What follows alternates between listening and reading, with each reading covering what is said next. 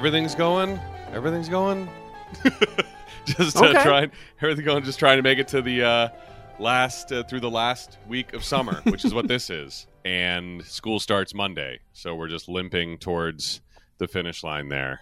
hey, did you happen to see uh, any of uh, our posts or stories over the last day? I did. Yeah, we uh, we added a new family member, and his name just so happens to be one of the characters of one of the shows we used to talk about, and who's who's been on the, the the last season of of the current show that we're talking about, which is a total coincidence, by the way. Okay, Uh, I was he- he- wondering. I was wondering yeah, he, that. he is uh, he is not named after uh, after Costanza, but no, we adopted a little orange cat named George. Sweet. That's so cool. What made you guys want to get a cat? I've been wanting a cat, Oh. and I, I don't know I don't know why. I've just uh, I've always kind of like wanted a cat. I had a cat whenever I was like real young, like four or five, and I told this story on air this morning, and I was like had a cat whenever I was younger, uh, but like I can't say its name on air, but I'll, I'll, ju- I'll just say its name was the p word that you call a cat. And the only reason that I was able to call it that is because my mom and my dad found it way too hilarious to punish me for saying that. So just imagine a four year old Teddy running around screaming the P word over and over again.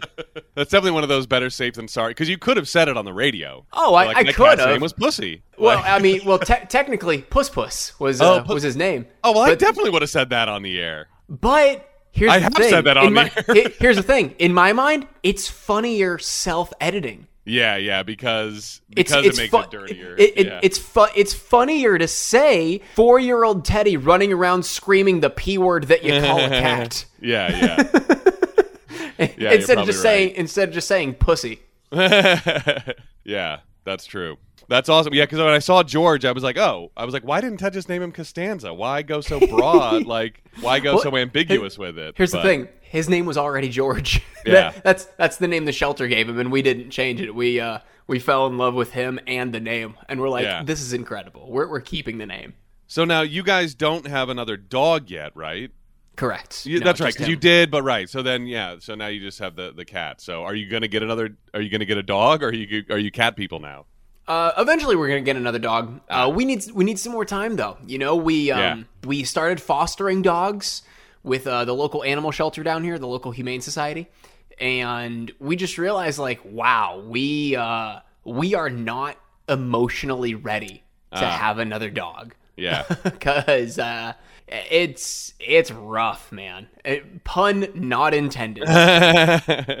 yeah, you're emotionally ready for an animal that doesn't care about your emotions, and in fact would probably want you to feel bad, yeah, and that's a cat. yeah. No, I mean this uh this dude is like uh it, it took him no time at all, like maybe 20 minutes to get used to the house and Yeah. get used to us. And right now, like I've got him inside the the studio room here and he was walking around for like 5 minutes exploring. Right now he's napping at my feet. nice. Yeah. Well, that's awesome. And guess what? what? Seven days from today, my family will have a cat. Yeah, let's go. Fine. I know. I knew you've been trying to get another cat. It's been a couple of years now, hasn't it? Yeah, we lost Conan. He was our last one that was sticking Yeah. around, and we lost him when we moved. It was definitely 2020 because Okay. I couldn't were remember if it was 2019 or 2020. we were in the old house. Well, now that's a good question. I want to say, yeah, you know what? I don't know, but I'm going to say 2020 because I think it was early 2020 that because we were still in the old house and we moved into this one in like July of 2020.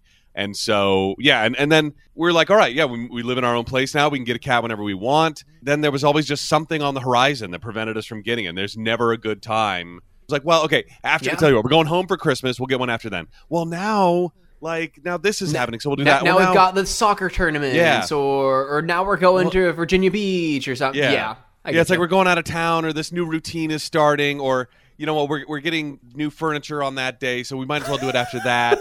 you know, it was like there was always something that we would, um, you know, that would that would prevent it, and then so finally we were just like, let's just do it, and then just live our Yeah. lives like we were planning on it. So we met, you know, we we we have a friend of a friend.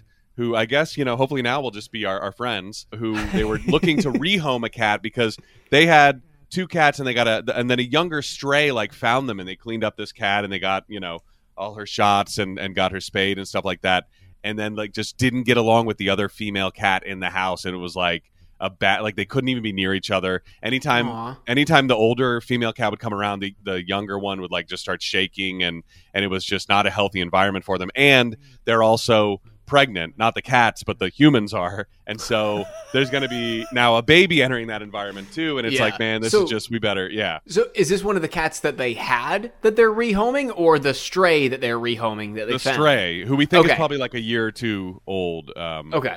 I, I was gonna say, I'm like, if they're rehoming one of the cats that they No. had, that's like that. That's kind of shitty. yeah Um, yeah it's like getting a it's like if you if your family you know if you have your family like adopted a kid and then got rid of you like wait a minute Yeah, hang on a like second. wait, wait, what's what's going on Actually, you know what's funny? Sorry, we can only have two kids. Tim, please, please name your cat Susan Ross or Susan.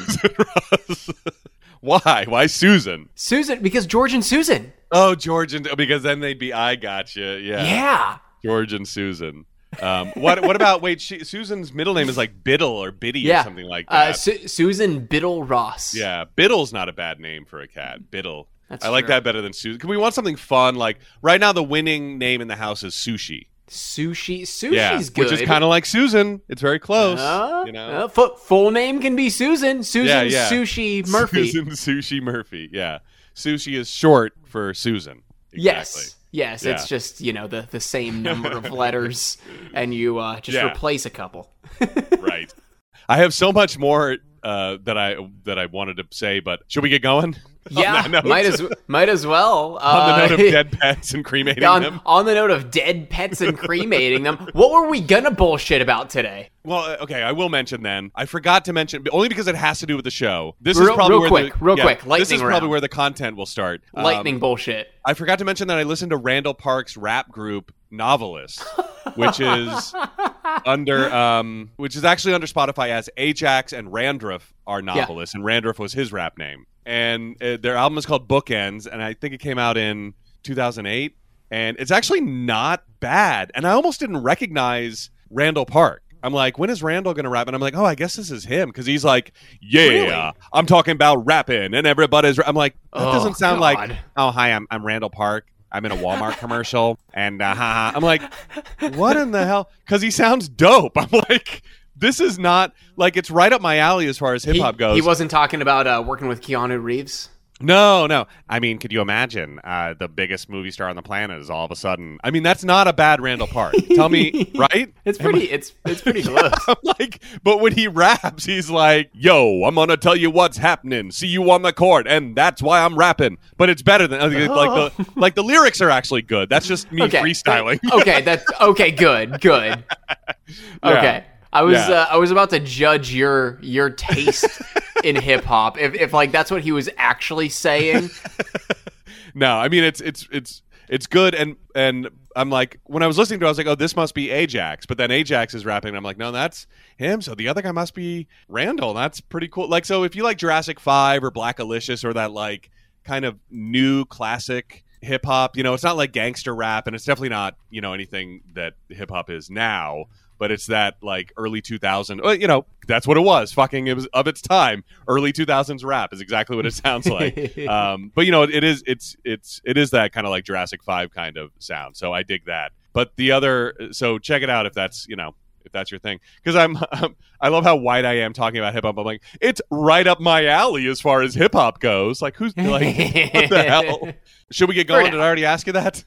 You did, but let's do it. And then I think we blew right past getting started. So, all right, welcome to No Hugging, No Learning. It's a show about one thing: watching Curb Your Enthusiasm for the first time ever. I'm, I'm Tim Murphy. And I'm Ted Hollowell. And today we will be talking about season eight, episode two, The Safe House. But before that, what's the deal with stuff from our last episode, The Divorce? We saw Mr. Paul F. Tompkins as Berg. I don't Alex Berg, I think is his, his full name. Right? Alexander Berg, something like that. Anyway, we wanted to know what he was up to in 2009. Probably already famous was our hypothesis, and we were correct. Paul Francis Tompkins, in case you ever wonder what the F was for. It's not an affectation to get into the union or anything like that. Hmm. Uh, it's his real middle initial. Um, 54, uh, comedian, actor, writer. Got his start in 86, uh, performing at the age of 17 in Philly, where he performed as the half of a sketch comedy Huh. duo. And then he went to Temple University, but he dropped out and left for LA in 94, where he met actor and future insurrectionist Jay Johnston. Oh no. Yeah. Um, actually, on the uh, Curb Your Enthusiasm fandom page, uh, Yeah. Berg does not have a first name. You might just be thinking of Oh. uh, of Alec Berg, the, uh, Right. the Seinfeld. He's got a great Uh, John Houseman name, Alec Berg. Al- Alec Berg. Yeah, but I thought- I Yeah, thought for it looks sure like his that- ja- his name is just Berg, which is okay, weird. they never say his first name. Yeah, so uh, uh, and they met. Uh, Paul F. Tompkins and Jay Johnston met through their mutual friend, uh, future actor and director Adam McKay, uh, who Tompkins met in Philadelphia, where they both uh, got their start. And then uh, Paul F. Tompkins and Jay Johnston formed a sketch comedy show called The Skates that Bob Odenkirk and David Cross saw, and then they got hired on Mr. Show with Bob and David in '96. So from Mr. Show, that led to uh, Paul F. Tompkins' HBO one man show special. Um, I forget what it's called, like drinking something about. Anyway, it's a weird thing if you ever see it because a Paul F. Tompkins is very young, and also he's being it's it's not a stand-up show. It's like a monologue, and there's like a bartender on the stage, and he sometimes talks to him and goes over and interacts with that part of the set. But then he talks to the audience. But it's very like it's almost like the narration that went on in Wonder Years. It was like, so I I went around, you know, it's it's very rehearsed and there's punchlines, and it's not stand-up at all. It's just very a very uh, experimental thing, and it's interesting to hear him talk about it too because he's like.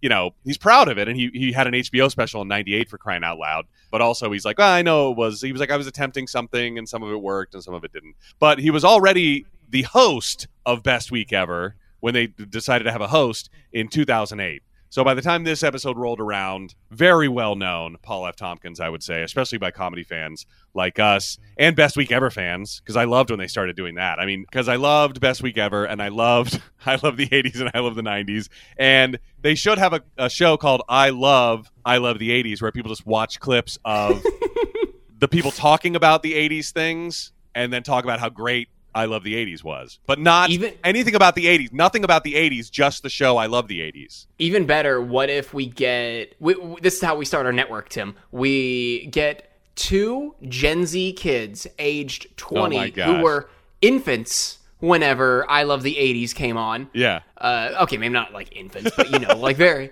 very, very young whenever I Love the 80s was on. We have them watch I Love the 80s and react to these people reacting to these incredible things from the 80s, and then we expose them to the thing from the 80s. Yeah, it's not a bad idea. I just I just don't want anything in the show to be from the 80s. I just want to be like I loved what Doug Benson said about that thing from the 80s, but not but I don't want to talk about Like- the thing from the 80s. I just want to talk about what the way Doug Benson looked and acted and, and what he said was funny or whatever. Man, I, I loved his enthusiasm in talking about this. Oh, what what's what what's it about? Oh, Stretch Armstrong? I don't know what the fuck that is. Yeah, Get it out of here. yeah. Ew, gross. Yeah, we make them watch it and we edit out the parts that explain what they're talking about. and then, I mean, so even before Curb, uh, he was already doing Best Week Ever. He had two additional one hour specials in, well, one was in 2010, one was in 2012. So they kind of sandwiched his appearance on the show. But then he went on to, you know, he did There Will Be Blood, he did Tangled. So Paul F. Tompkins, as we suspected, it was just comedic actor scores guest role on Curb Your Enthusiasm. Jessica St. Clair, on the other hand, who plays Joel O'Donnell's current squeeze Anna, you know, uh, on the show, who we thought I thought was going to have a bigger role because it comes up that Susie and Anna do Pilates together. Um, this was more, I think, of a you know up and coming comedian gets working role and you know and has one improvised line in in the episode because she doesn't pop up again. But uh, she's from westfield new jersey american actress improv comedian w- went to upright citizens brigade uh, frequent collaborator with and uh, with future curb your enthusiasm guest lennon parham so you might have heard their names together Yeah, yeah. yeah, they co-created and co-starred in NBC's Best Friends Forever, which ran for one season after this episode of Curb in the 2012 season. And in 2014, she got three seasons of a USA show called Playing House, which I don't remember. But her first major television work was as a regular panelist on the VH1 series Best Week Ever. So Nice. we have, yeah.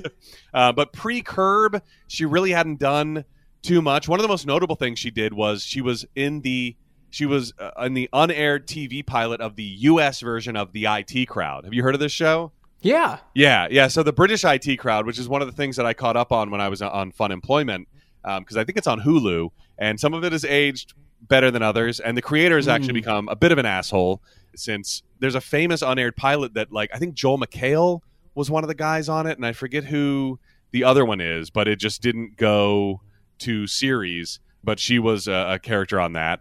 Uh, oh, she was in The Goods, Live Hard, Sell Hard with um, Jeremy Oh Piven. my I think is in that. God. Yeah. uh, a movie called Taking Chances. She was in It's Complicated, which was a big movie, I think, with like Diane Keaton. She's out of my league. She was on two episodes of one of my other favorite HBO shows, The Life and Times of Tim, which is hilarious if you've never seen it. That's like me saying one of my favorite shows is Better Off Ted. yeah, I know. there aren't many Tims on TV, so we got to take what we can get. There But- aren't. There are not. But- there's uh there's about as many Tims on TV as there are Teds. Yeah, there's a very famous, of course, the U.S. version of The Office. It was not Jim, it was Tim. So I could have had a very famous name if they hadn't fucked me over there when they brought it to the U.S. But yeah, Martin, Martin, what is his name? Martin Freeman played Tim on the British version of The Office. So they have a famous one over there. But Better Off Ted is a great show, though. I did love that show. Uh, Jessica St. Clair was on an episode of a show I really liked called Sons of Tucson, which had Tyler Labine in it. I don't even remember what it was about. It was about a, a divorced guy, maybe, and his three sons, and they lived in Tucson. I, do, I don't remember what it was about, but I, I like I Tyler Labine a lot. remember Yeah. like the Fox promos for that. Yes, yeah. And it didn't. It ran for like half a season I, or something. Yeah, I, I don't know anything about the show, but I remember like it was definitely it, it was definitely like one of the Sunday night eight thirty p.m. Yes. shows, sandwiched between The Simpsons and Family Guy. Totally. Yeah. It was before animation domination. It was like, no, we can still put a live action show here. yeah, or or in between like their runs of animation domination because that came and went like three or four times. Yeah, that's true. She was on an episode of Parks and Rec. She was in Bridesmaids in 2011, so the same year as this episode. And then, as I mentioned, she was Casey Dean, who is standing in line with Ed Helms to try out for America's Next. Oh, you're gone again. Hopefully, this doesn't happen anymore because, well, well, it's good news and bad news. I hope that you've gotten everything about uh, out that you can of that reconnected Peacock account that we were texting about earlier this week, Ted, because I had a door to door salesman come to my door and was like, Hey, are you interested in Verizon Fios? And I was like, You know what? This- yes, you're a yes, I am. You're a messenger from God because I've been wait. I've been saying it for so often. I was like, "Oh, Xfinity, that's strike five. One more strike," and I'm like, every You're you're lucky we're playing Sandlot Rule softball. yeah, 3 I'm like, more outs and you're out of here, bub. If Xfinity does 12 more things that piss me off, I'm definitely getting rid of it. Yeah, and so I, I signed up like right then and there with a with a door to door salesman. Nice. That's how I switched. Yeah. Now I wow. uh, all I have to do here's the here's the I have to get a hold of my sister, which isn't hard to do, but I still feel weird. Like it's even weirder because we don't talk as much as we should, and now I'm contacting her just to get her HBO password, just to get her Max password. Like I'm like, do I have to do the full family call, or can I just text her and say, hey, what's your password? I'm pretty sure she texted me just for my Disney Plus password once, but I don't know. It's a weird because I don't want her to get all sensitive and go, "Oh, so we ne- you never call and talk and ask me how I am, but you just want my Max this password." is a Yeah. fucking curb episode. this is this is a season 12 curb episode of like do I have to do the whole call? I Yeah, just can want I just the ask for the password. password? yeah. Like if it was you, like you just did to me, like, what's your Peacock password? I didn't go, oh, Ted, you don't care how I'm doing or if anything's but new with me. But we I- talk every we, week. We, talk, talk every week. You so found- yeah. often. But even if it was, let's say Jessica, I don't talk to Je- I, you know, I don't talk to Jessica half as Yeah, much. what would as you I would you to. ask Jessica for like a Disney Plus password if you needed it? I'm trying to think of if, how I would feel if the tables were turned. But if she texted me, if she's uh, she had like, "Hey, do you have a Disney Plus password I can have?" I wouldn't think anything of it. But for, with Jessica, I might, I would, I would probably just text her. Yeah, I probably would. I'm trying to think of someone who like would feel bad if I if I just asked them for a password without asking how they were or doing the Yeah. full or faking it. I. I, I also I also like judge whenever I'm asking someone for a password if they've offered in the past or Yes. if I had connected to it in the past. right. And th- it's it's a it's kind of a dialogue tree. If yes, if I have been on that account in the past am I still close with that person? Yeah. And I had previously connected, as you know, my sisters Max. I made the mistake though of connecting it to my Xfinity box and not my Chromecast. I should have connected it to my Chromecast, and that's and that made and that would be that. But I gotta now. I have to get so anyway. We'll see. We will see. Um, and and then I'm like, do I press my luck and say? Can I have your Paramount password again too? Because I don't watch that at all. But now that I'm going to have, well, no, I'm going to have TV. I don't know, but I Yeah. want it. You See- know, it's a principle. I see- want it. I had it. I want it. we we we lost access to Paramount Plus for a while because I had it through my former co-host who oh, got let go. Oh, yeah, that's not. And I'm like, I can't. No, I made the can't reach out to her after she had been fired Yeah, and ask her for her Paramount Plus password. Can I? No, But you- Here, here's here's the thing, though, Tim. Here's the thing. She didn't change her password, uh, but she deleted my profile on the on the account. Oh. So I was still logged in, but I could have just used her profile. And I made the decision to not do that. I made the decision to go into her profile just to log out and delete the app. I'm like, Oh. eh, I don't. and there was no. I- was there any other profiles like a family member, like mom and dad, that you could It was, have it used? was, it was it was her and her boyfriend uh, or ex boyfriend. oh, that one you could have used. Yeah, I could have. Who cares It, it- it's not like it's Yeah. not like anyone's gonna notice. Yeah. Yeah. I I could have, but also I'm just like, look, I just Yeah. want to I just want to sever these ties. These are two great concurrent storylines. I think that you you're right. they're they're two great curb storylines, or maybe the full. Maybe just maybe we mold them into one A story, but yeah, I agree with you. But yeah, you, you if you would have logged into hers, like if you start watching something, you better finish it because you can't leave it in in um continue. You know, No, you can't leave it in the whatever that's. I better sit down and I watch all of that in a single sitting. yeah, you got to watch the whole thing, or you got to go delete it and then remember where you are so you can fast forward to it the next time. yeah, that's too much work. But so before we were so rudely interrupted by soon to be dead Xfinity, I was about to mention that in 2013, so two years after uh, this episode of Curb, Jessica St. Clair, yes, we're still talking about her, was in the second to last episode of The Office as someone who's standing in line with Ed Helms for America's Next Great Acapella Singer or whatever that uh, fake American Idol reality show, which, by the way, is super weird to go back and watch because one of the guest judges is Aaron Rodgers, who was like, Oh shit! yeah, Really? who looks obviously because Aaron Rodgers from last year looks different from Aaron Rodgers now, but like seeing him like young and clean cut and like I am just an NFL quarterback. I'm not even the most famous person on this panel that includes Clay Aiken. Like that was the that was the big star on that the fake judges panel that they had, but it's also Aaron Rodgers and I'm like, "Oh my god, he is like such a bigger deal now than he was in 2012." It's crazy. Cuz I'm sure when I was watching The Office, I didn't know who he was. And now like everybody, even if you don't watch sports, they know who he is. So the other person I wanted to know who it was was was the security guard at the end of the episode, Eugene Cordero. He's 37, American actor, writer, comedian from Detroit. He's been on House of Lies, Crazy Ex-Girlfriend, The Good Place. Let me see, Outside of Comedy. Oh, here's where I probably recognize him from. He was on Loki as one of the office workers uh, where Owen Wilson works. I forget that office, uh, but he plays Casey, one of the office workers. I think that's where I recognize him from. He was also on Kong Skull Island. Uh, he was also part of Upright Citizens Brigade. I'm guessing in NYC uh, because he was a member of the ASSSSCAT troupe, which was like kind of their big uh, performing troupe that, that a lot of fame. It was like a big deal going to the ASSSSCAT show on Saturday or Sunday nights. They'd always get famous people to do the monologues for it. And he was on Drunk History, so I probably recognize him from that.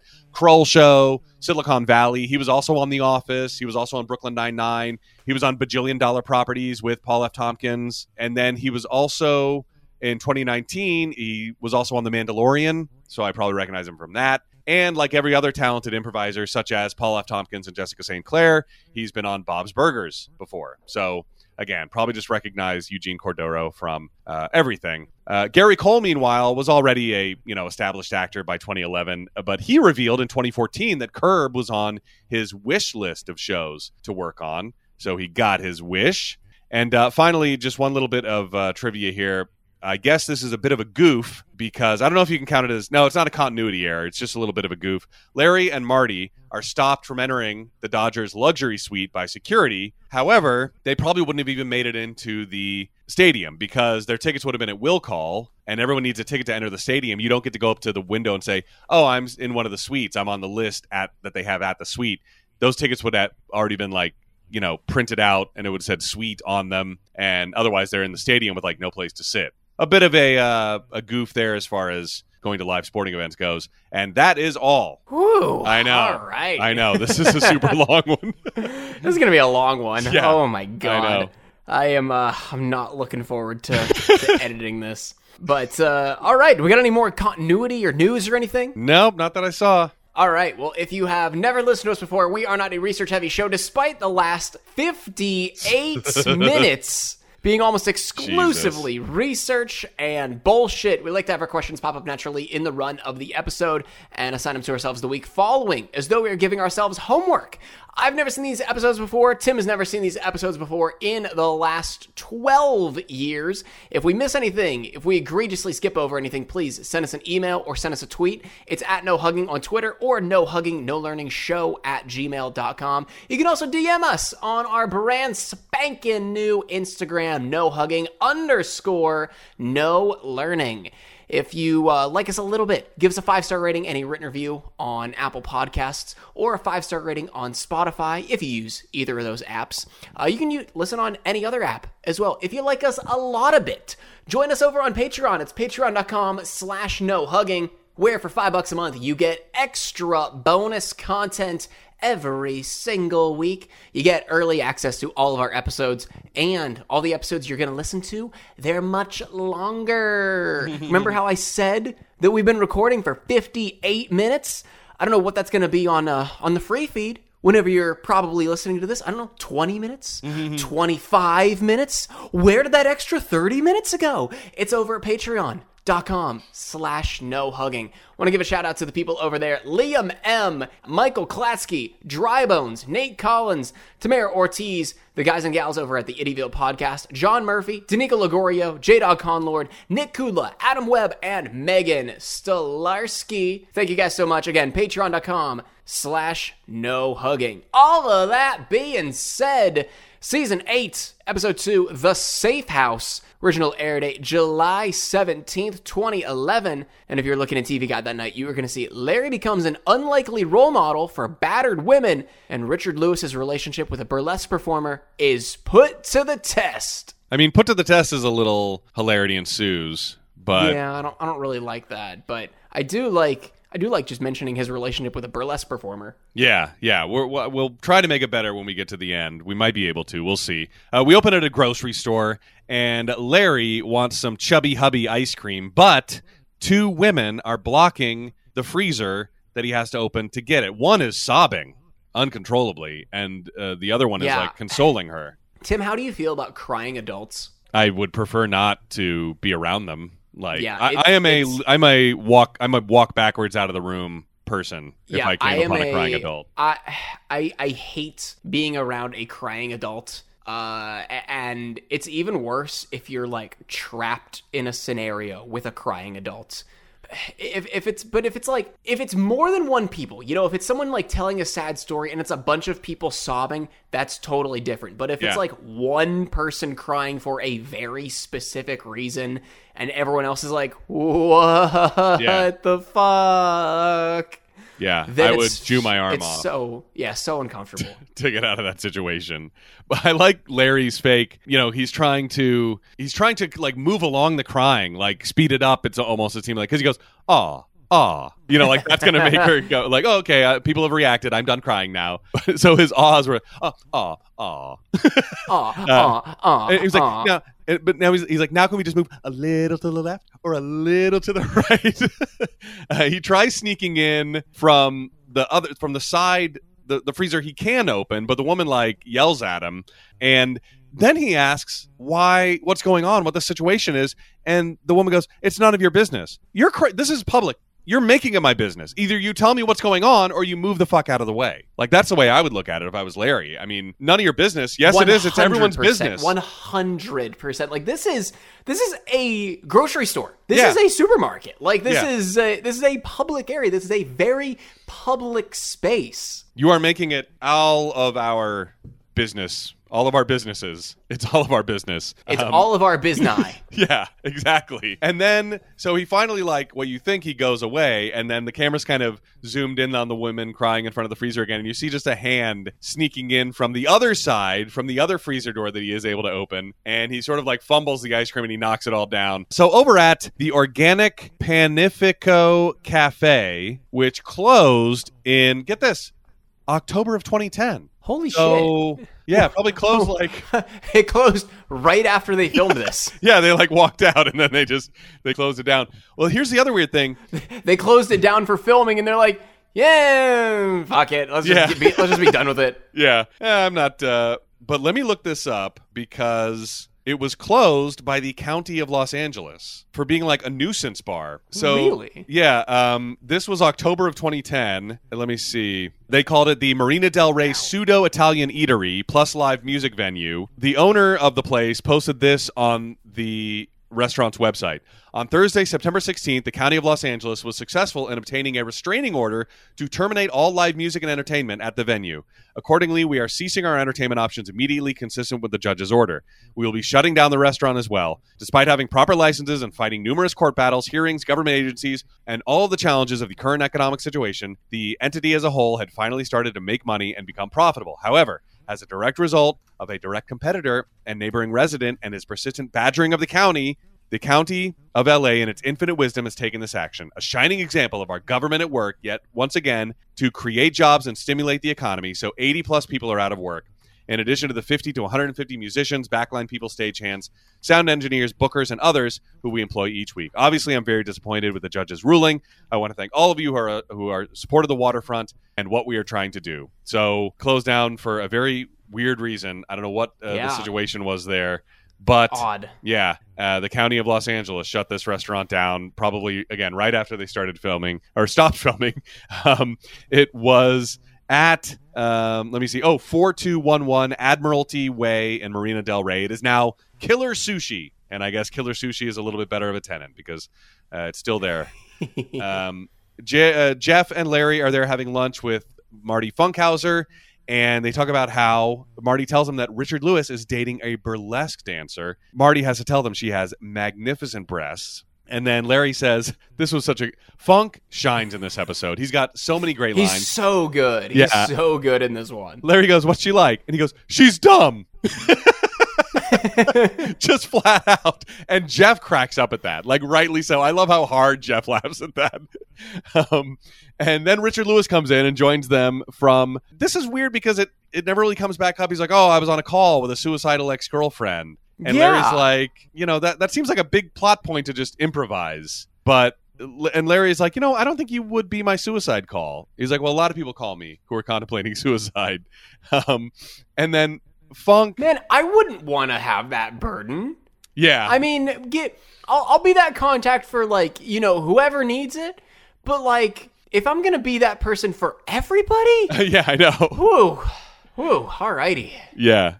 But it, but this doesn't really come back up again. It's just something like he needed a reason to be late, and he picked the heaviest reason possible. Not oh, there was traffic. It was just oh, I was on the phone with a suicidal ex girlfriend. Like what? Why do you have to? Why did you Yeah, have to go um, there? It's, it's pretty. That's pretty major. Yeah.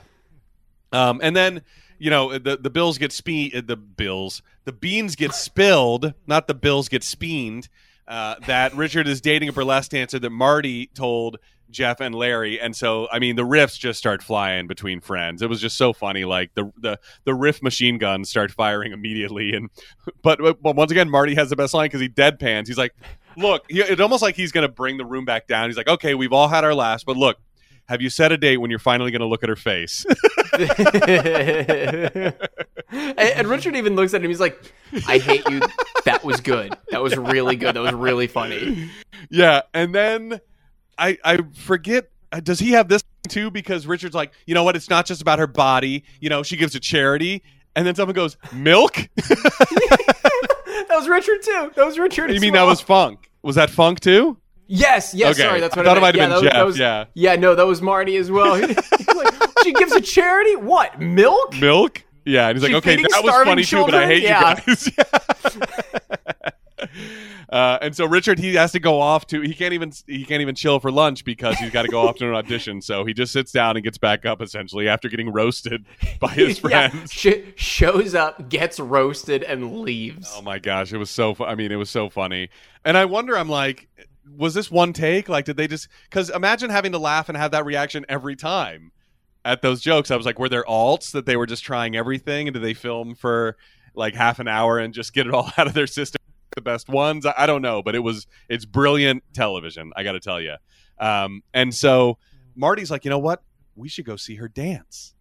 And you know, at first they're like, oh, I don't know, like we're like we don't have to tell Richard like you know and so jeff doesn't need any convincing to go to a strip club but larry's like i don't know it feels kind of you know and and marty's like all right let's do it and then he like puts his hand into the table and larry like stares at it he's like no What are you doing? Doing We're the hands in. that. Yeah. and marty's like no come on i did a hands in And he's like not he's like i'll go but larry does finally relent he's like fine let's go i'm in uh, and so marty and jeff leave and that's when curtis armstrong comes over and asks Larry to watch his laptop. This is, uh, of course, famous, you know, character actor Curtis Armstrong from Better Off Dead, Revenge of the Nerd, Booger from Revenge of the Nerds. That's how a lot of people know him. Um, but he's, uh, you know, a, a great actor uh, from back in the day. And he asks Larry to watch his laptop. Uh, while he goes to the to, he doesn't even say he's going to the bathroom. He's like, I got to run outside. Can you just watch my laptop? He, yeah, he, I don't. Does he even say run outside? He says I have to run for a run. second. Yeah. Can you just watch my laptop? Yeah, exactly. And I always loved like uh, one of my. I know it's a meme or something, so I can't remember the exact language, but I remember like co- in college this being a thing because you'd be in the library and it's like, hey, fellow stranger who I for some reason trust with my thousand dollars worth of uh, electronics, will you watch this while I go to the bathroom? you know, it's like. Why do you have any reason to trust that person? like they're just sitting there too, but it's that same kind of situation. And so he asks him to watch, and, and Larry agrees. But then the guy takes forever. Like Larry pays his check, he gets it back, he still waits, and so he's taking forever. So he asks Jerry Minor to take over. So we have like two awesome, you know, well known, maybe not well known now, but I mean Jerry Minor I think was on the Daily Show for a while at least, um, a recognizable face now. Uh, he asked Jerry Minor to watch the computer, and so back at home, Larry is pulling in to see Michaela Watkins walking her dog. So now we have another third, third recognizable actor. Yeah, great, uh, great episode for for guest stars. Guest stars, totally. I don't know. Maybe I'll have to write down. There might not be any interest, anything interesting about Jerry Minor, but we'll. I'm, you know, might have to see what he was up to around this time. And and Michaela Watkins too. Was this like this had to have been pre SNL? That's when she hit my radar, but maybe it wasn't. I know it was pre New Girl. You remember her from New Girl, right? Yeah, Yeah, yeah. So, um, yeah, she's always funny. She didn't last long on SNL, but she didn't really fit in with the. I don't know. For something about her, her sensibility didn't match up with the show. But um, you know, it, it she was good on it while she lasted. I thought. Uh, but she's walking her dog. And it, it is crapped on Larry David's front lawn, and so he yells at her, and he tells her he is yelling at her for society. You don't have to yell at me. He's, I'm yelling at you for society. So we get a little bit of a Costanza, we live in a society moment here from Larry David. And he tries to tell her, you know, when you go out, she's like, I just don't have a bag. And he's like, when you go out, when you have a dog, you have a bag. They go together, dog and bag. You just always go. And he like runs her off because she's like, you know, very, um, uh, you know, off put by this guy yelling at her. Even though he's kind of in the right, we find out that that she's touchy about men yelling at her for a certain reason. Uh, so over at Pink Slipper Burlesque, which totally looks like a real place. I couldn't find any instance of it is actually. it not? I Huh. couldn't. I couldn't find that it actually existed, except that there's a great website that has just popped up recently for some reason. Maybe they only started doing like season uh, seven or eight locations, but this is the first time they've really come in handy. It's whereislarrydavid.com. And it's just like text and inline photos. There's barely any formatting at all to this website, um, and it's 90 Curb Your Enthusiasm locations. So this is one time when it really helped me out because this is actually a place called Senator Jones that I think they just hung up a sign on on like the back of it. Okay. Yeah, that's my guess. It's at 2020 Wilshire in Santa Monica, um, and so I don't I I don't know if it if it used to be real because you figure like you know Pink Slipper Burlesque Los Angeles you'd be able to pull up at least like a LA magazine article about it or something you know from back in the day, but I couldn't find any evidence that it actually existed. Uh, so those might just be a fake sign they threw up on on Senator Jones. But Funk and Jeff and Larry and Leon are all there watching the show and Richard Lewis' girlfriend uh, starts dancing, and she actually gets topless, and the dudes are just like mouths agape at seeing their friend's girlfriend uh, topless, and and Leon especially is like a, a connoisseur of women, as we know, and so he's like, "Those tits are talking. She's communicating right now." um, and he had a he had another line that I oh I wrote down. What did he?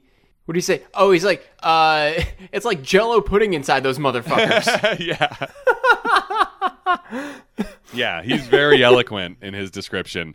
But um and then the guys leave and as they're driving out, they pass Richard Lewis in the parking lot. And if this is not a meme template, we have to replace the Umbrella Academy uh, Elliot Page and the other, you know, the car meme that I'm talking about, where it's like, you know, third shift leaving for work and first shift coming in or whatever, and they look shocked to see each other. Like this is a meme, a template. I'm gonna if I, Oh, if I yeah. need to grab it. You know what I'm talking about now? I I'm I'm looking at Yeah. I'm looking at the meme you're talking about. Yeah. Yeah.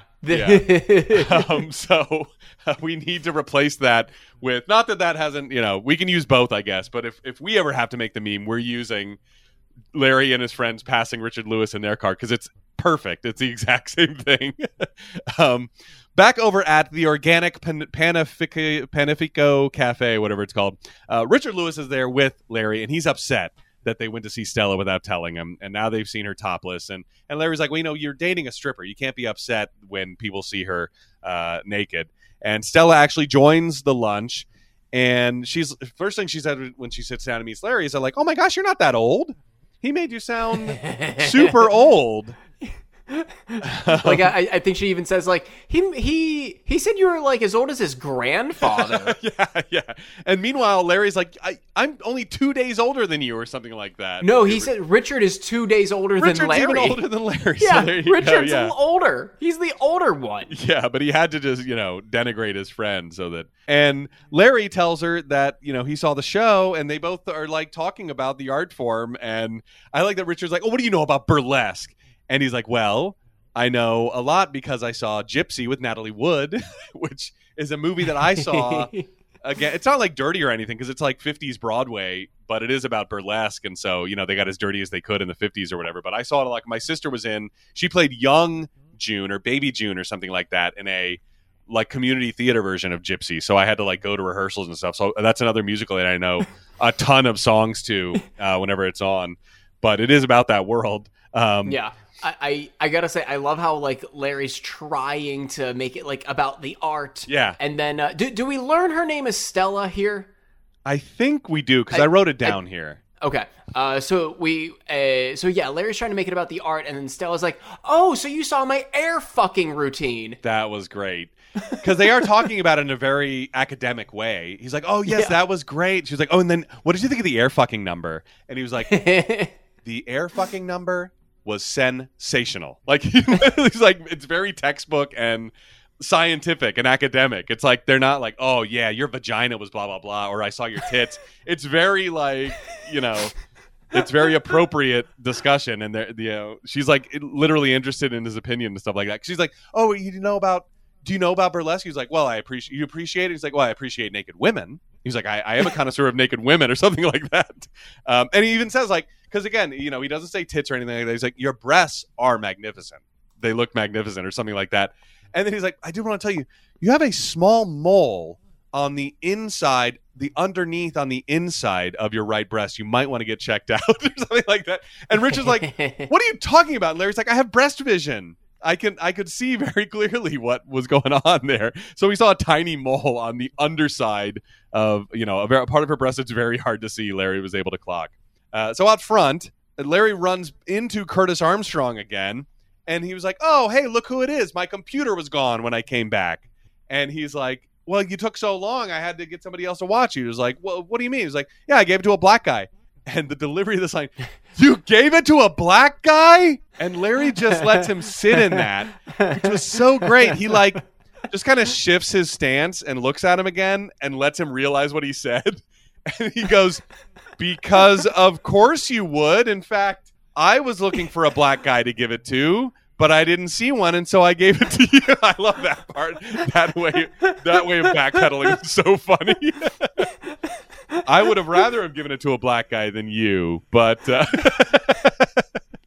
why wouldn't you? Like I, I don't know. Does Larry say another thing in this scene, or is it just uh, is it just no, uh, I Curtis don't think he Armstrong's character just kind of backpedaling and and talking to himself? I don't think he does. I think Larry just keeps looking at him and letting him like backpedal slash dig his own hole. Yeah, and because Leon pulls up in Larry's car, he's picking him up, and he explains the situation to Leon. And you know, Leon, he's sort of forced to tell Leon it was a black guy. He's like, "What do you mean? Who'd you give it to? What did he look like?" He's like, "Well, okay, it was a black guy." And then Leon's like, "Oh, well, now I feel bad. The black guy stole this computer." You know, it seems like because he tells him all the ways and that he like catalogs all the ways he could rip off Larry David every single day. Like, oh, you know, I got your car. I could have driven off in that. I know exactly where the keys are. Uh, you know, I know your security system code. It's blah blah blah blah blah. I know. You remember when you gave me your ATM card and told me to go get some money, and uh, I can do your signature. It's a big L, and then the Larry David part is just squiggles. I know your mother's maiden name. He just goes on and on and on about it. And Larry's like, "Duh, duh, what? Where are the keys? He's like, they're in the car. He's like, I'm driving. Get out of there. I'm, I'm driving. He's like, how do you know my mother's name? Are you going through my shit as they're driving off? He's like yelling at him about knowing all this stuff. I just loved him rattling off all of the ways. He's like, oh, you see, I have refrained from ripping you off, even though I could do that. And let me count the ways. um, so back at home, uh, Margaret, Larry's neighbor, knocks on the door, uh, rings the doorbell. She's at the door, and it happens to be the woman from the store that was consoling the woman that was sobbing in front of the freezer. And she is kind of the mom at this safe house that is in the neighborhood. And it's a safe house for, she's like, well, you know, we don't uh, like to use this term. I don't like to use it, but they call them battered women. And the woman that was walking the dog that you yelled at, she's also a resident there. And Larry refers to them as a sorority, which the woman has to go. Uh, you know, it's not, it's not. That's not really what we call it. It's not a sorority house. Uh, but Sandra, that's the dog walker. She's upset, and obviously the woman crying. She, so she invites Larry to apologize, and he doesn't think he has anything to be sorry for because the dog was crapping in his yard, and you were in the wrong for standing in front of the cooler. So he's not down with that. But when she drops that this is a chance to represent mankind, well, now that is a noble cause. That's something Larry is up for. For representing mankind in a positive light to these women who may not have great relationships, who definitely don't have good relationships with men. And so he's like, you know what, let's go right now. He's like, hey, and I might even get a date out of it, right? And she goes, well, let's remember boundaries. it was such a funny button to the scene, though, when he's like, yeah, I might get a date too. And she's like, well, let's remember boundaries. uh, so over at the safe house, first of all, Larry compliments the house, which I gotta I gotta say as well. I'm like, I can't believe there's like a state run or a county run. Like this is a program that lives in this beautiful Santa Monica neighborhood full of like multi-million dollar houses. I'm like, Yeah. how is that? That does seem out of place, I gotta say, because Larry walks in and he's like, wow, this is beautiful. And he also says to the ladies, you know, as if they didn't have enough issues already, he's going to force a eating disorder on them because they're like, "Oh wow, look at this! What you're eating? You're going crazy with the cake. I hope you guys are working out." Oh my Uh, god! Because my my father would call this crap. You guys are eating crap. Jeez. He apologizes to Sandra. She's like, "Well, your anger is your problem. It's not my problem anymore." And you know, the, the to her credit, the head of you know the, Margaret is like, "Well, I mean, come on. He's said he's sorry, even though like let's take the apology." And and Larry's not pleased with that lukewarm reception, so he apologizes to Karen, who was the woman who was crying in front of the freezer, and she's much warmer. Uh, you know, she gives a much warmer reception, like, "Oh wow, I wasn't expecting an apology, but thank you." But then Larry goes on and sort of digs himself out of that warm reception. Uh, and then there's a very burly woman who walks through the room named Dale. In between seeing Dale, we learn that like uh, Sandra asks if this was the motivate or the inspirational speaker that we were getting, and Larry also like then digs in on her. He's like, "What happened to you?" inspirational speaker. What's wrong with you? I'm like, that was a weird way to put that. Yeah, because it never really goes anywhere except that he's, you know, again, digging in on battered women. And then Dale comes back out and she's like, Your washing machine's fucked. And, uh, and Larry offers his washing machine. He's like, You know what? Come over anytime. You can do your laundry at my place. He's like, How about a little round of applause for me for that? I like that he goads a, he cajoles a round of applause uh, from them. And she's like, oh, well, uh, okay. Everyone begrudgingly like gives him a round of applause. And he's like, hey, how about this marm? How about this marm here? I like that he used such an old timey term for like a house marm. Um, you know, what a great marm. And then he grabs a donut on his way out before leaving. Uh, over at Sai Sai Sushi Bar, which was at 501 South Olive Street in the famous Biltmore Hotel in downtown LA. Uh, tons of movies have been filmed there in their ballrooms and stuff like that. And uh, now Curb Your Enthusiasm, I guess, has it closed in 2012 to refocus as a stripped down noodle bar. So it was Sai Sai Noodle Bar for a while. And now it is for lease. The last time Google Maps drove by, anyway. No restaurant in the space there at the Biltmore.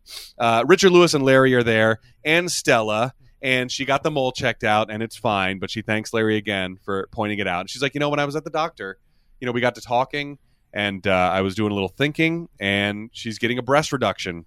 She says, and Larry and Richard try to talk her out of it immediately. Uh, well, they, they, they, first think that she's kidding. Yeah, yeah, like, oh, that's hilarious. She's so funny.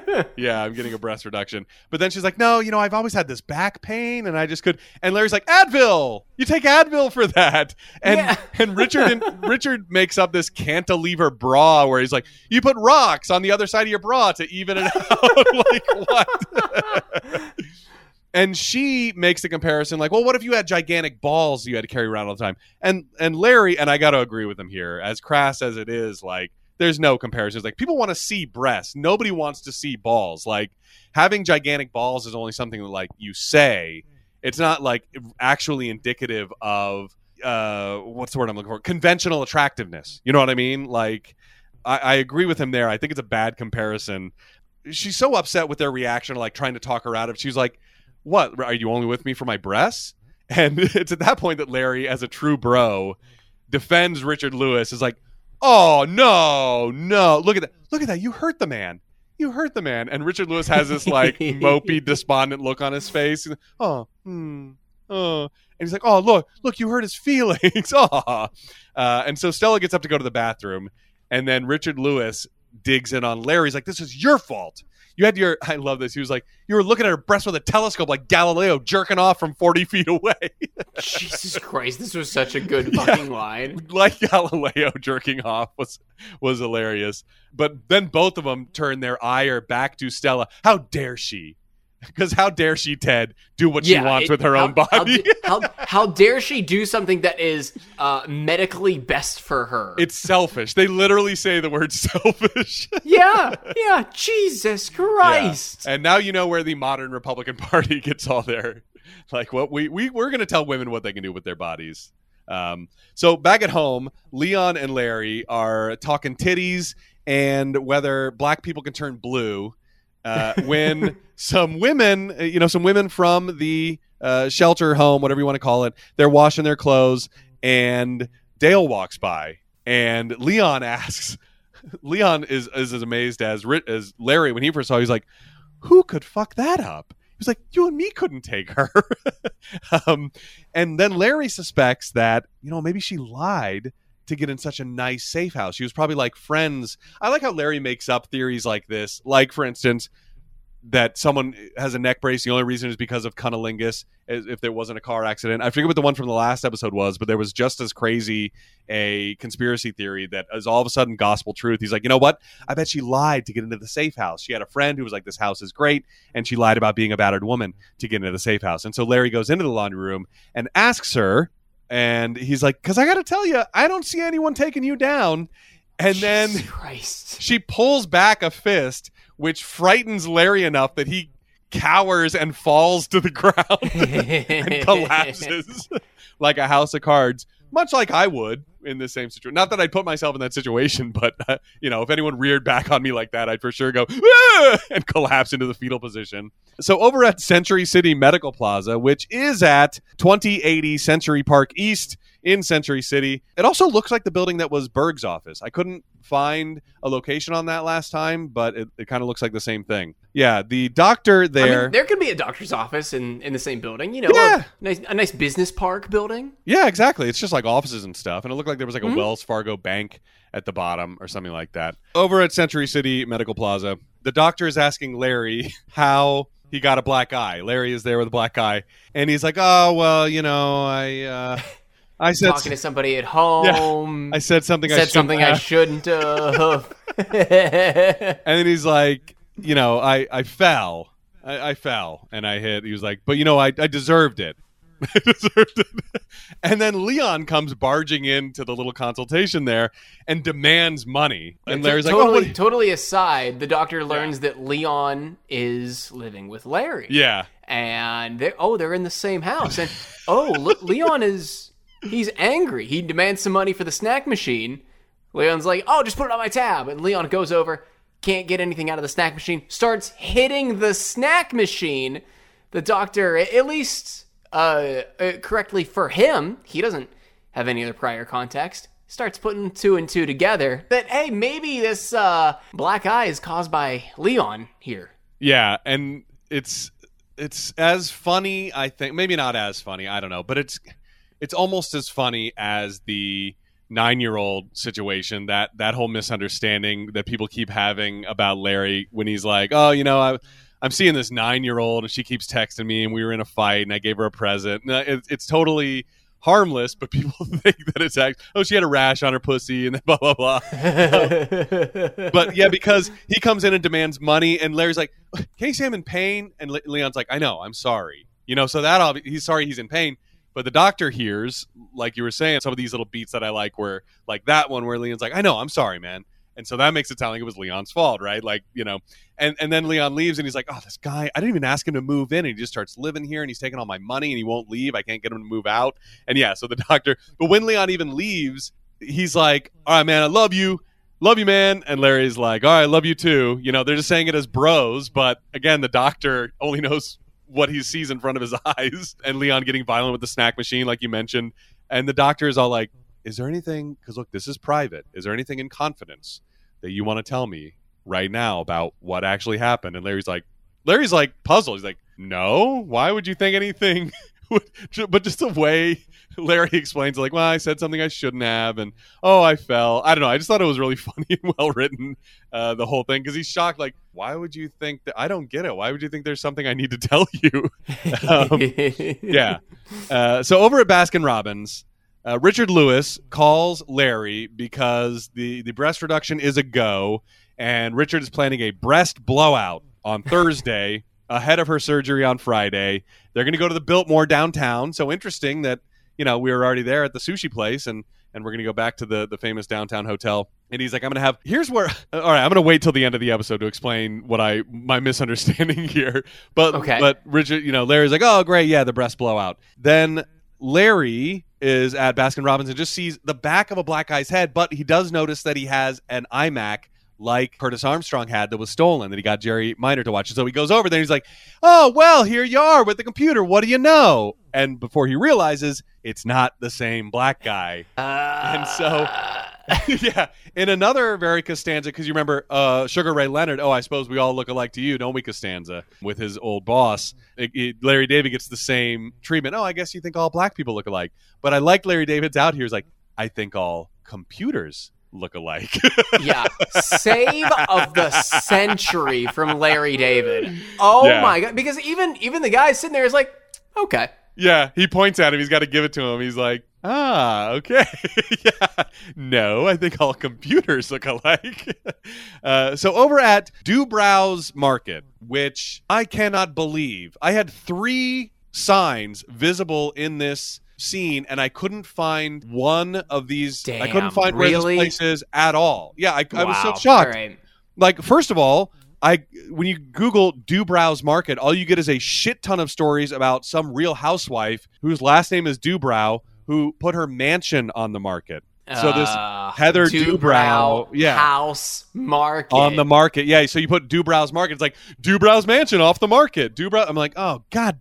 And so then I was like, oh, then I see there's like Plaza Cleaners. I'm like, surely that one would be nope. And then you can see even the salon name is like Sa- Sido Salon and Spa or something like that. Could not find any evidence of any three of these businesses ever existing in Los Angeles. Yeah, the greater Los Angeles area. Absolutely crazy. I, I really feel like my uh, skills let me down in this case. The Richard Lewis is there and he runs into Sandra and Dale, who are standing in front of a freezer, and Richard lays his hands on Dale to kind of move her out of the way but you know that's can can be a triggering thing for a woman uh, in her situation and so she tells him you know don't put your hands on me and richard's like oh well you look like you can take care of yourself and uh, and then uh, dale slams the freezer door on richard lewis yeah, we uh, don't know on screaming. what. We just we just hear a, a big old crunch. Yeah, crunch and scream. Ah! Um, so back at home, Bob, that's Jerry Minor's name. Bob shows up with the computer. He tracked down Larry David. He couldn't wait. And so rather than, he was like, I didn't see anybody trustworthy. So I just took the computer with me and I was trying to track you down. Uh, and so Larry's like, oh my gosh, that's great. I tell you what, I got to run over to uh, this uh, other house, but go wait inside the house and I'll be right back. Why? He has the computer right there. He didn't have to wait. He could have just said, "Oh no, I'll just I'll give you the computer or I'll drop it inside and leave." Why did he have to wait? I know it's for Yeah. the story, but it's it makes no sense. It doesn't. No. It doesn't. Also, why did he have the computer and not the charger? I thought for sure maybe Ah, maybe Curtis Armstrong didn't have the charger. maybe but didn't I- have the charger. Yeah, must not have. And then that's when the cops show up and they like knock on the door and since no one's there, you know, Bob gets up and he answers the door and he's like, "All right, sir, you're coming with us. You match the description of someone who has a warrant out for domestic battery in this household." He's like, "No, I don't even live here." And he's like, "Yeah, we know, sir. Like all the details that Larry was telling them are true for this guy too." Yeah. Oh, he matches the description. What description is that, officer? yeah, exactly. um, and he's like, "Yeah, we know. He's been trying to get rid of you for quite some time. That's what, according to the doctor's statement. We know you don't live here." Um, and uh, and he's like, "No, wait. Let's just talk to Larry." He's like, "You're not going to be talking to Larry, Mr. David, ever again, sir. He's being moved to a safe house." I'm like, "What?" Jesus Christ. Which doesn't happen. I, I don't. I don't get where that line comes from. What do you mean? He's not moved to a safe house. No, Larry will not. No, Larry's not moving. I guess because he'll when when the cops say, "All right, we're moving you to a safe house," he probably well that probably happens off camera or something like that. But but that was a weird. that was weird. But I like that they're they're saying he's going to move to a safe house. And then as the cop car pulls away, that's when Leon comes strolling back home with his Panda Express. Right as the cops drive off. So right. he wasn't yeah. even, Right as they're right as they're pulling out. Yeah. And so Larry calls Richard Lewis, uh, and this is during the big breast blowout. He's like, "Hey, Richard, buddy, what's going on? You having fun?" And cut to Richard Lewis and Stella just chilling on the hotel bed because both of Richard Lewis's hands are in casts, and that's when Frolic starts to play, and that is the end of the episode. But here's my misunderstanding before we close it out completely. I thought Richard Lewis was going to have a party and invite people to like that's what I. That's what like I a thought going too. away party for her breast. Yeah, because I thought it was gonna be like, oh, we're gonna have it down at the Biltmore, and you know th- they're known for like their beautiful ballrooms and stuff. Like I didn't know he meant we're gonna check into a hotel in the city we live in and have uh, have crazy sex. Um, I thought it was like because he was like, yeah, we're gonna have frozen margaritas and stuff, and I'm like, oh, he's inviting everybody to like a going Yeah, away see, party I- for her breast. I thought it was a party too, Yeah. and he just canceled the party because his hands were broken. No, I think it was just like we're gonna check in. We're gonna have crazy hotel sex with her breasts one more time, and and, that, and then the next day. I think that's because otherwise Larry would have. Why would he have? You know, he wouldn't have called and said, "Hey, how you going? You have? He would have been invited to the breast blowout if it was a That's party like we were thinking. That's true. So it was the whole time. I think, like you know, just planning- crazy yeah, hotel sex. just crazy hotel sex with Richard Lewis, and no one else is invited. But it sure sounded like a party. If I was Richard Lewis's friend, I would have showed up that day and been like, "Oh, I thought you were having a party tonight." Like, what? No. what, what on earth This is made not you an think orgy. that? Yeah. uh, yeah. So that's the end of the episode. All right, uh, Tim. What do we got for homework this week? Uh, I just wrote down Jerry Minor and Michaela Watkins. What were they up to around this time? Okay, got a got a couple of uh, some research on some guest stars. I like it. Yes. Uh, what do you like for cover art this week?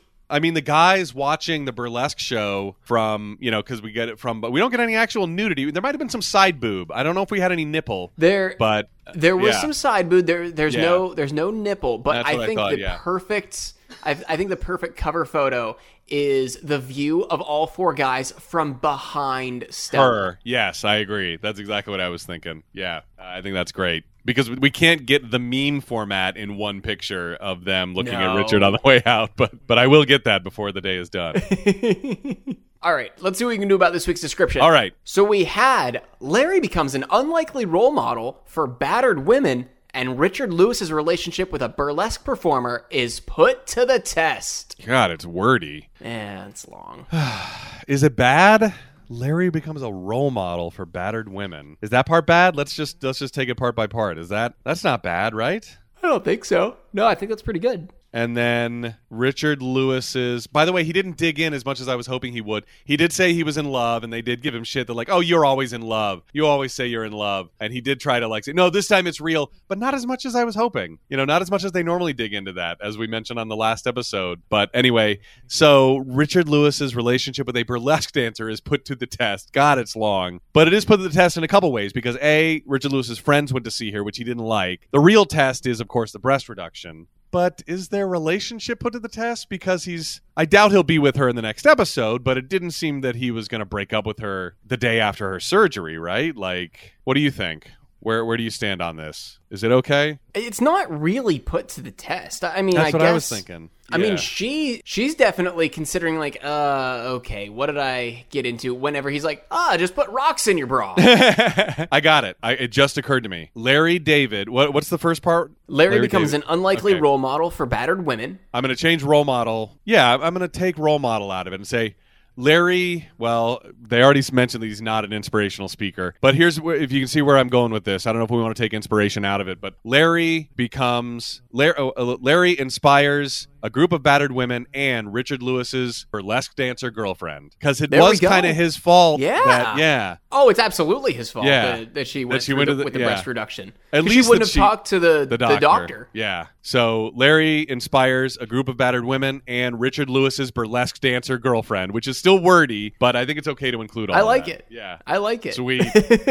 All right, Tim, did you like this episode? you know what? I got to give it a star. I knew when I was watching it that I was getting such great laughs out of it, and talking about it was was just as entertaining. And I, you know, it all came around very nicely. So yeah, So I uh I'm I, I got a new I got a new ranking yes, that I'm uh, that I'm ready to bust out. I am going to give this a star low with a rising stock emoji. I don't know what to call this. I, I'm I'm calling this my rising star ranking because it's going to be a star low, but depending on the next few episodes, could rise to a Yeah. full star. yeah. I'm totally fine with that. I, I like that.